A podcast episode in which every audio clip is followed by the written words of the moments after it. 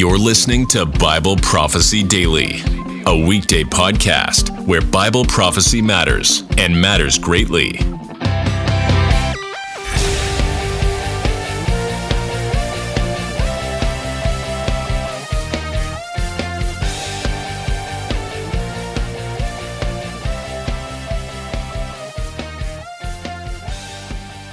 Hey, everybody, I hope you're doing well. This is an exclusive podcast just for the Bible Prophecy Daily podcast feed, which was uh, curated by Alan Kurschner. It's a project I'm very excited about. It is uh, a lot of different hosts who are talking about Bible prophecy, generally, I think entirely from the pre wrath perspective, though all the content is not about pre wrath. But it, it was a natural fit for this discussion about Luke 21 36. I got an email recently uh, from someone who asked me about this question and a few other things, and I thought, well, this is a great opportunity to look into it and see what we can figure out about it. And it's of particular relevance, I think, to the pre wrath community. So it's a nice fit to say it here on this podcast feed. So Luke 21 36 is a challenging verse. And let me just read the verse itself. It says, But stay awake at all times, praying that you may have strength to escape all these things that are going to take place and to stand before the Son of Man. So pray that you can escape all these things. Now, this is the, at the towards the end of Luke 21, in which uh, he's talked about the abomination of desolation and the coming of the Son of Man, the lesson of the fig tree, and then he says, you know, pray that you can escape all these things. Is he saying that you can escape all these things, including the Great Tribulation, uh, which is earlier in this chapter. So, does all these things that you we can pray to escape is does that include the Great Tribulation and all the things that came chronologically before this in the chapter? So you could see how this would be a great argument for a pre-tribulationalist to use where their main argument is that the church will escape not just the day of the Lord, which as far as I can tell, all the positions believe, except for some versions of some post tribulationalists, but most of the positions believe that they're going to escape the day of the Lord. But is this saying that Luke also believes that it's possible that we can escape all these things, meaning the Great Tribulation, which begins at the midpoint as well. And what's interesting is that you don't actually, or at least in my experience, I haven't had this verse brought to me um, by pre tribulationalists, even though it seems like something that they would use. But it's not, in my experience, a verse that they bring up very much. And my intuition is that they understand that the re- that their view on Matthew 24, for example, um, puts this section what they would consider to be an Armageddon anyway. So it really doesn't help them very much, but it's still uh, important for us to figure out. And I have had other people challenge the pre wrath position in general with it, even though they may not have thought that through. But we'll get into that a little bit later. So let, let's look at this and see what we can figure out. I think it's first helpful to look at what we as pre wrathers already know about what it says about the church not escaping if you will, the Great Tribulation. And we really don't have to look very much further than the other two um, Gospels, synoptic Gospels, related to the Olivet Discourse. For example, it says in Matthew 24, that line that pre tribbers hate so much, immediately after the tribulation of those days, the sun will be darkened, the moon will not give its light. And it goes on to talk about the Son of Man coming in the clouds of heaven, power and great glory. He's going to send out his angels, loud trumpet call, gather his elect, four winds, etc. So that gathering of the elect and the trumpet call and uh, the sun and the moon, that happens after, immediately after the tribulation of those days. Now, in this case, pre wrathers are very fond of doing the thing that we don't want to do in the Luke verse, which is to say, what are those days? Well, imme- the immediate context of, of this, immediately after the tribulation of those days, what are those days? I mean, the, the, the words that come just before this immediately is said is subtitled The Abomination of Desolation in most Bibles.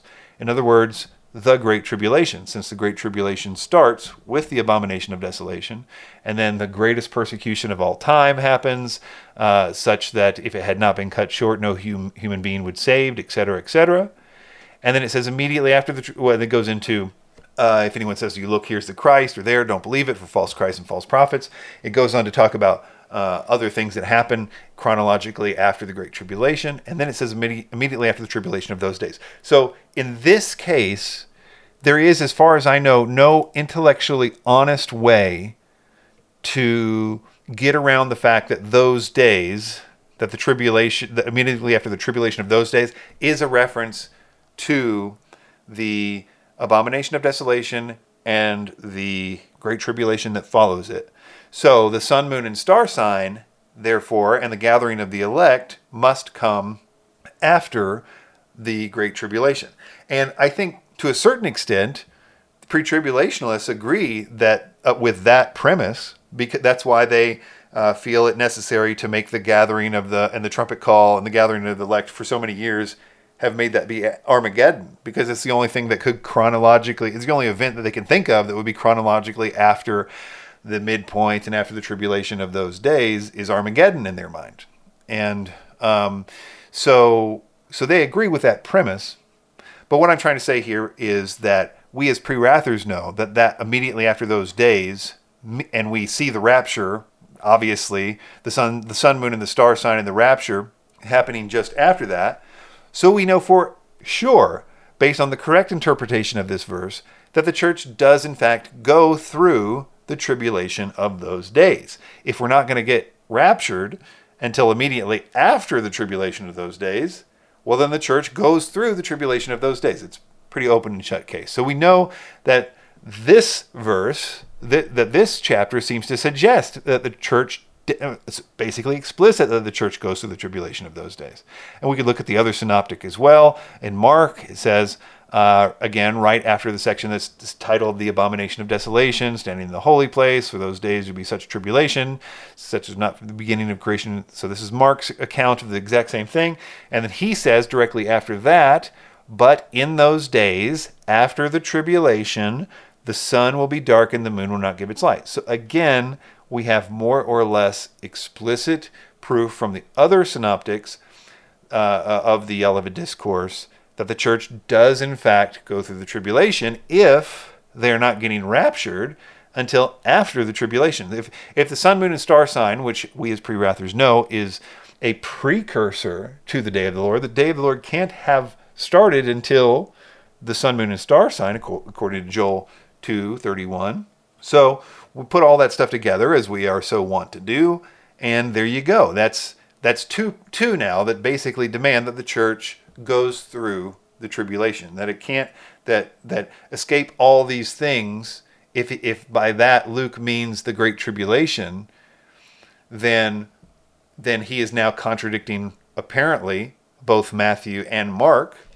Uh, I would go so far as to say where we get the term the Great Tribulation as sort of um, um, when the book of Revelation in chapter 7 uses the term explicitly, which is, I believe, a reference to the Olivet Discourse, but it uses the term Great Tribulation, megathalipsis, instead of um, another term. But anyway, it says, The one of the elders addressed me. This is when the great multitude that no one can number appeared in heaven, right at the perfect time, as we pre Wrathers uh, uh, uh, know. It's right after the sealing happens, the sixth seal, and all of a sudden this multitude appears in heaven, and they say, You know, who are these guys? And the angel says, These are the ones coming out of the great tribulation. They have watched, washed their robes and made them white in the blood of the Lamb.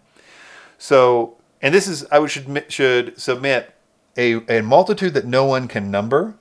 That in itself is an argument that this is the church from all ages. I mean, every tribe, nation, and tongue can't number them. I know the pre tribulational view is that these are the uh, tribulation saints but I think I always think that the, the very fact that they're innumerable, according to John, is an argument that it can't be just the tribulation saints.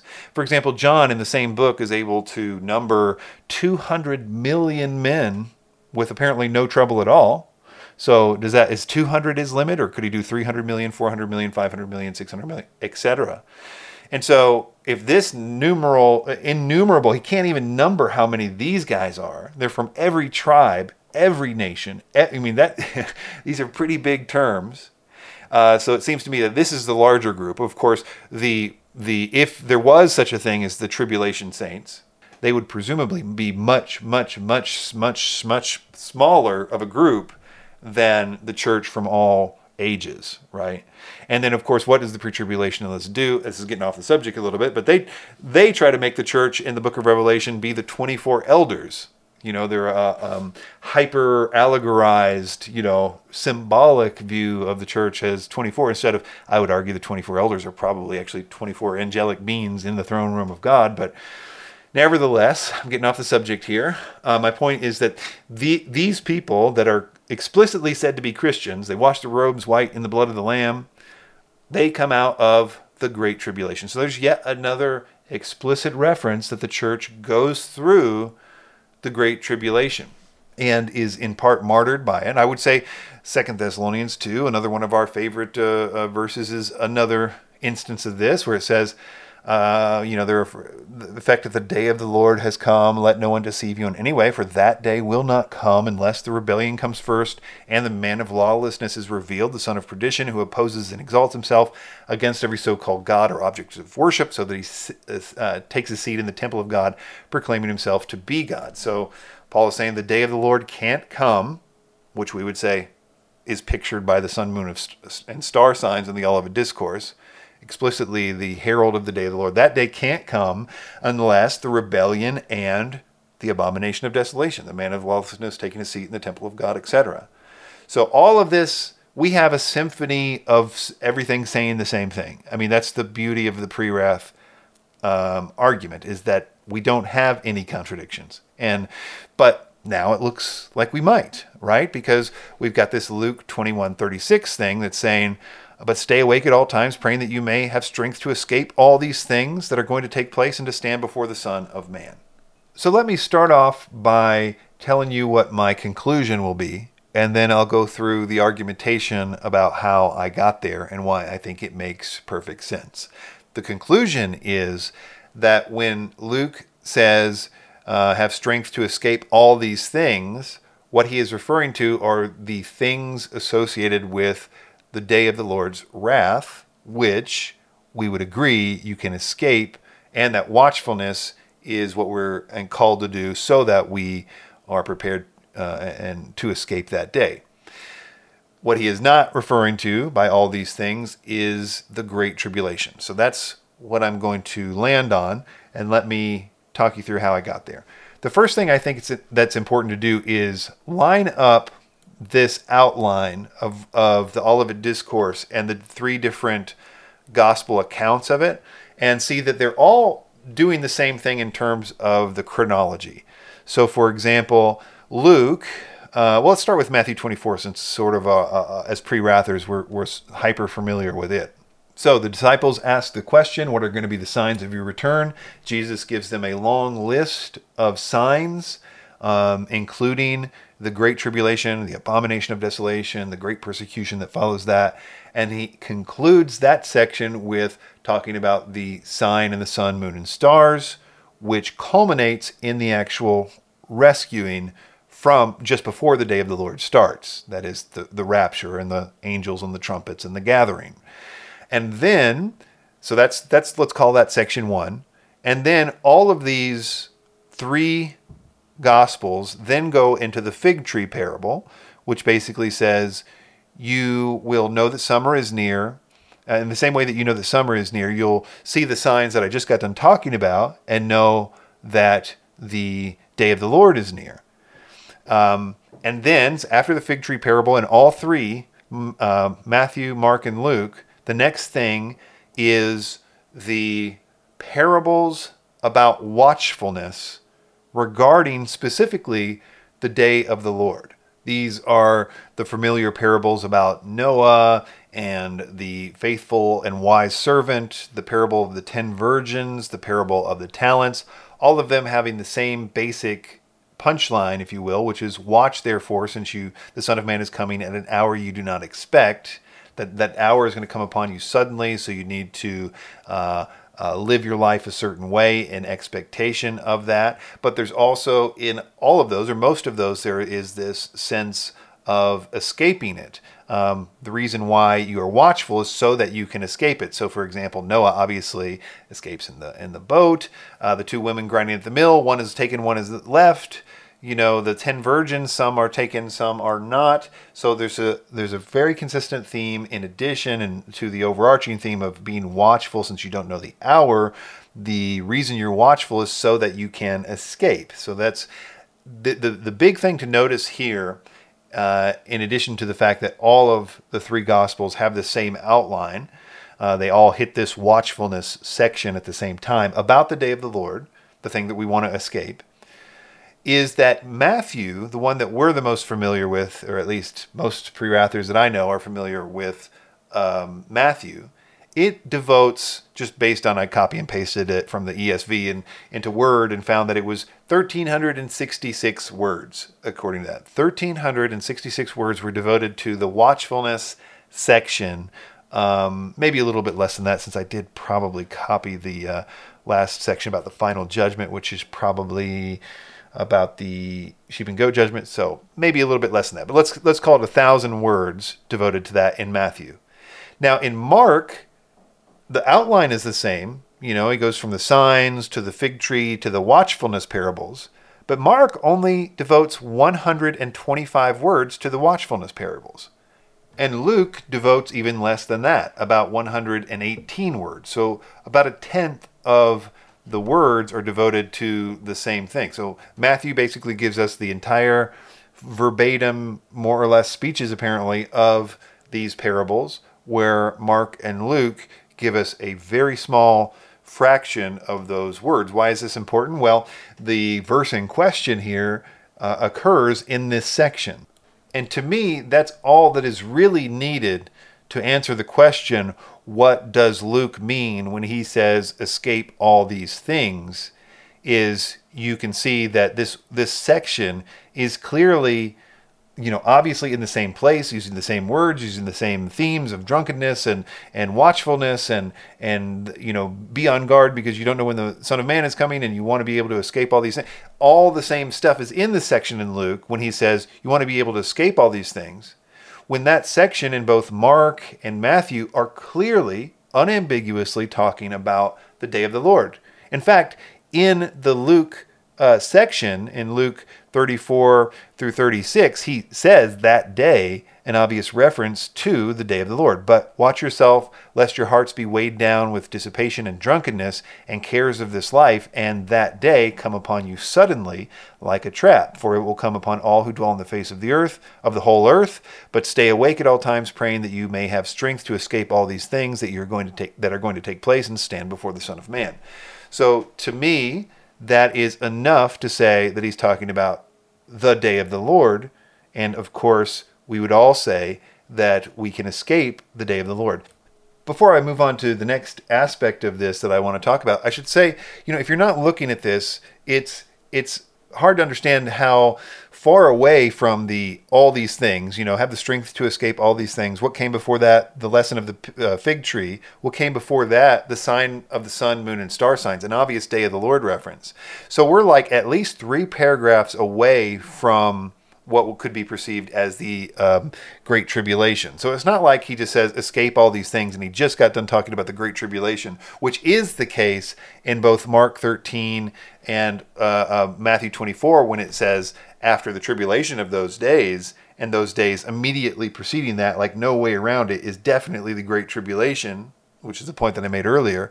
That is not the case here. You do have to you have to kind of be like, well, the, uh, he's saying all these things, and well, let's go back three paragraphs. I mean, when do you stop at the beginning, or what does all these things mean? Now, I would say we just got done explaining that if you know that this is just a truncated version of the Day of the Lord parables, which Matthew is the only writer to give us in its full context, then if you knew that, you could be sure that this is the day of the Lord. Speaking of the day of the Lord, that is to say, you can escape all these things, the things that are included in the day of the Lord, not the things that everything that he just mentioned in the chapter. Um, then you could be sure of that because that's what those parables are about. Well, one critic could say, Well, is the reader supposed to just understand that? I mean, if you just have Luke, um, and I would say, on the one hand, yeah, I mean, you can compare Luke with the other Gospels. There are many occasions in the New Testament where it's important to look at all the Gospels and compare them. If you find uh, something that doesn't seem right in one of them and you compare it and see the parallel passage in another one, oftentimes that's all you need to do to resolve the issue. And I think that is one issue here. But I think that there is even more evidence that Luke means by escape all these things. Those things that he has in mind are things that would be associated with the day of the Lord's wrath, and that he's already talked about those things in association with the day of the Lord, which would be what you would need in a natural reading of the text as well. In other words, I'm saying that we can we can prove this in two ways. One is by saying that this section that this verse appears about escaping all these things is the section about the day of the Lord in the other two passages. Therefore, these things is a reference to the day of the Lord and not the Great Tribulation, because in those other sections, it wasn't about the Great Tribulation at all. It was about the day of the Lord. But we have another way, which is that and this is a, a, two paragraphs earlier. He says, "And there will be signs in the sun, moon, and stars." And this is after he's got done talking about the great tribulation aspect, right? So this is also standard outline all of the discourse stuff. We go through the signs, including the great tribulation, and then we get into the coming of the Son of Man section, which says, "And there will be signs in the sun, moon, and stars." Now. I should back up and say Luke is the only one that doesn't say explicitly after the tribulation of those days, right? So it almost, you could make the argument that Luke is the least pre wrath with regard to this because he doesn't use those words that we like to use so much. But but I think it comes to the same place with the way that he does organize it. He says, And there will be signs in the sun, moon, and stars, and on the earth distress of nations in perplexity, because of the roaring of the sea and the waves, people fainting with fear and foreboding of what is coming on the world. For the powers of the heavens will be shaken, and they will see the Son of Man coming in a cloud with power and great glory. Now, when these things begin to take place, straighten up and raise your heads because your redemption is drawing near. And so, by that last phrase, your redemption is drawing near, therefore look up and, you know, straighten up and raise your heads when you see the sign of the day of the Lord because that's your redemption that is saying the same thing essentially uh, in terms of the order of events as it relates to the rapture. In other words, in in Mark and Matthew, it says we know that what I'm about to talk about, the sun, moon, and stars, comes immediately after the tribulation. That chronologically sets the sun, moon, and star signs after the midpoint, after the abomination of desolation and the great tribulation. And then it explicitly describes the rapture. So we know that the rapture comes chronologically after the sun, moon, and star signs, which itself comes after the tribulation of those days, which is the Great Tribulation. And Luke, though he doesn't say after the tribulation of those days, does essentially tell us that the rapture is after the sun, moon, and star sign because it says, hey, look, that's when um, you should straighten up your, raise your head. So we have Luke telling us that the escaping, which is the rapture in both cases, comes only after the seeing of the sun, moon, and star signs, right? So Luke has already told us that the rapture does not occur until after the sun, moon, and star sign. And everybody knows that the sun, moon, and star sign occurs after the Great Tribulation in Luke's account, in Mark's account, uh, etc. So now we do have the chronology of escape given to us by Luke that says that that moment of escape doesn't come until after the uh, sun, moon, and star sign. So there's no difference in the chronology as it relates to the rapture and what you can and can't escape in Luke. But I would also say that there is this interesting phrase that he says there, which is, uh, and there will be signs in the sun, moon, and stars on the earth, distress of nations in perplexity because of roaring of the seas and the waves, people fainting with fear and with foreboding on, here's the phrase, what is coming on the world. So by that, he is talking about the wrath of God that the sun, moon, and star sign is foreboding. It is clear that we are to understand that this sun, moon, and star signs is a herald of the day of the Lord. It hasn't happened yet. That's the very nature of what he's saying. He's like, it's a, it's about to come on the world, so they're fearful and foreboding of what is coming on the world. That is to say, the wrath. But it's the same thing that we hear all over uh, the New Testament about the day of the Lord. It's bad news for them, but for those who have been watching, it's great news. It's the day of their redemption. It's the day, the day of the Lord is the day that we are raptured, and it's the day that the wrath of God begins on everybody else. So it's a good day for us, bad day for them. Very consistent here in Luke. But this phrase, what is coming on the world, shows us that Luke is very clearly telling us that this is a sign of the day of the Lord. So that that's important because when we jump down to watch yourselves, um, it says, "But watch yourselves, lest your hearts be weighed down with dissipation and drunkenness and the cares of this life, and that day come upon so the day of the Lord come upon you suddenly like a trap, for it will come upon all who dwell on the face of the whole earth." So what I'm trying to say is that that all who dwell on the face of the whole earth should be connected to his earlier reference to the day of the Lord of what is coming on the whole world or coming on the world. So if you connect those two things, then we're clearly talking about the day of the Lord, that fear, the reason that the world is fear, fearful is for what is coming. But what Luke says earlier, but we get to escape that. So this is just another consistent theme of him saying, Hey, remember what I said uh, about what's coming on the whole world and why they're fear and foreboding and how you get to escape that? Well, let me reiterate that and say that that you know don't let that day come upon you suddenly for it will come upon those who dwell on, the face of the whole earth but stay awake at all times praying that you have strength to escape all these things that are going to take place to stand before the son of man even the concept of standing before the son of man connects that to um, you know the the the parables that are discussed here, uh, especially in Matthew, in which uh, the very phrase is used, "Son of Man." Uh, Therefore, you must also be ready, for the Son of Man is coming in an hour you do not expect. And the angels of heaven and the gathering and all that stuff. It's very very consistent. So um, I guess that's all that I have on this, but uh, it is something that I have. Um, you know been interested in looking into and thanks to the person who sent me the email that had a chance to look into it but since i am i do know that i'm talking to a lot of pre-wrathers out there uh, check my facts on this uh, do you have anything to add to it is there anything that i should have um, uh, said differently and you can go to my website bibleprophecytalk.com uh, my name is chris and i will see you next time bye thanks for listening to bible prophecy daily we hope you learned something valuable today. Be sure to subscribe wherever you heard this podcast so you never miss an episode.